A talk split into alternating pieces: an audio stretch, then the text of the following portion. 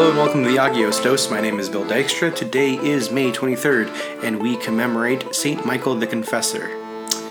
So, none of the sources I could find had a great deal of information concerning the early life of Michael.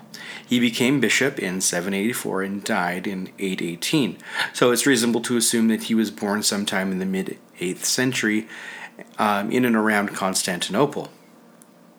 The 8th and 9th centuries were marked with the iconoclastic controversies. An iconoclast is someone who opposed the use of religious artistic imagery um, as a source of piety. In Eastern Christianity, there is a particular devotion to iconography, where the creation of icons is a devotional in and of itself, requiring develop a particular set of skills and knowledge concerning the craft. The movement that sought to destroy icons happened as a result of the rise of Islam and Islamic military conquest. The Islamic prohibition against religious imagery infected Byzantine culture as the Muslims advanced closer to imperial lands. The first iconoclastic controversy ran for 57 years between the years of 730 and 787. The second lasted for 28 years between 1814 and 1842.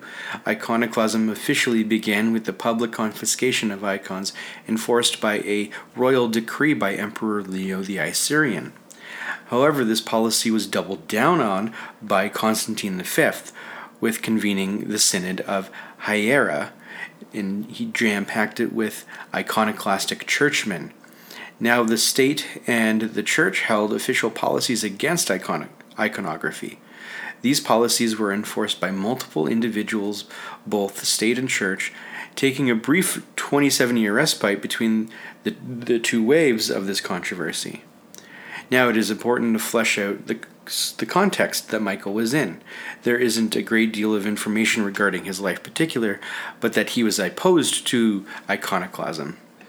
So it's important to flesh out these details because when Michael kind of was subversive to iconoclasm, it was not just the state or it was not just the church, it was both authorities that he was coming into conflict with. It is said that as a young man, Michael had a desire for monasticism.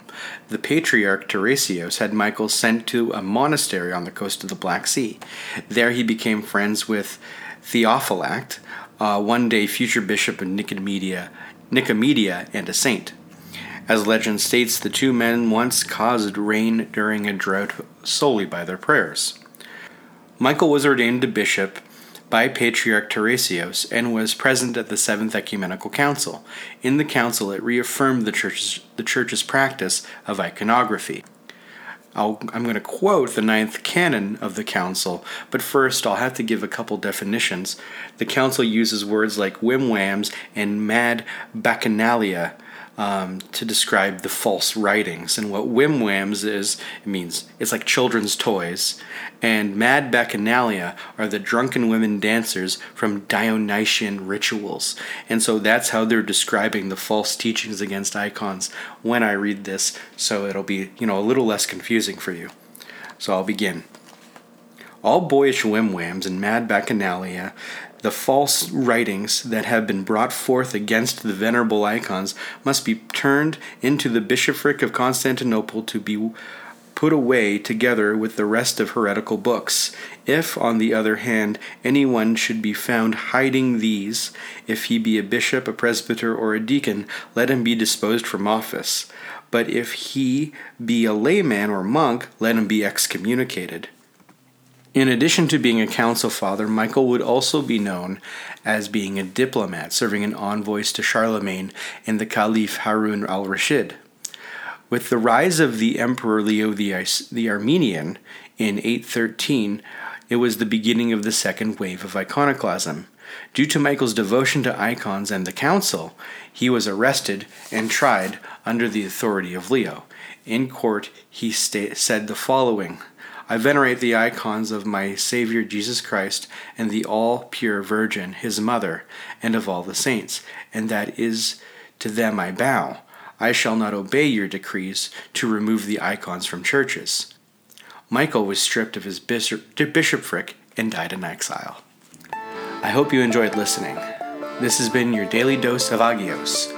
St. Michael the Confessor, pray for us.